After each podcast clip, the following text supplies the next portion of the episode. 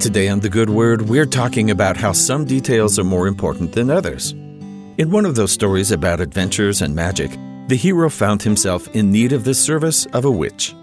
The witch heard his plea for intervention and told him she could give him the potion he needed if he fetched some items.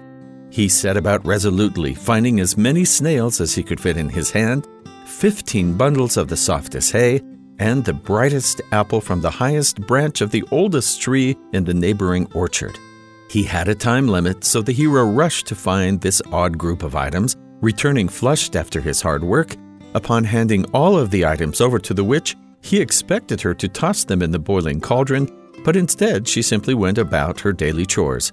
She tossed the snails out to her chickens, who needed the protein, bundled the hay into a new broom for her kitchen, and took a bite of the shiny apple the hero had nearly fallen out of the tree to grab. I thought those were important ingredients in the potion, he exclaimed. I tried to follow your instructions to the very last detail. She smiled. Ah, no, I just needed to test your willingness to obey. Congratulations, you passed. Then, like the good witch she was, she hurried him on to the rest of his quest, essential potion in hand. There are many situations where it's important to sweat the small stuff and focus on the details of our responsibilities, but not every situation will call for perfect attention to detail, instead, asking for our best effort with what we have available. The ordinance of the sacrament or communion is one that is repeated often because of its importance. While many leaders of the early church were still learning how to organize all the important parts of worship, they began to worry about the bread and wine they were using in their weekly sacrament.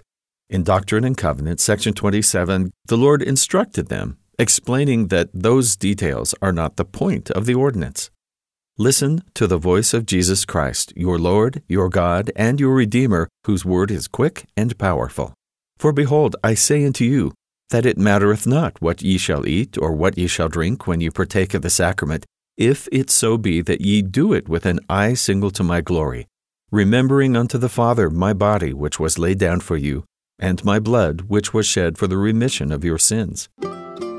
Whenever we have the opportunity to participate in the sacrament of the Lord's Supper and the promises we have made to follow Him, whether we use wine, water, bread, crackers, the details of what we eat and drink is not an issue in comparison to our attitude during the service. The Lord provides His power to us that we might be able to overcome our own weaknesses as we progress to become more like Him. He wants us to be focused on the larger goal of remembering and following His teachings not worried about small details that don't actually affect our salvation. Holy Communion, the sacrament, is a time for us to reflect on our relationship with our Savior and make plans to improve. Only through focusing on our larger purpose of obedience to God can we come to fully appreciate the true spirit of the ordinance. And that's the good word.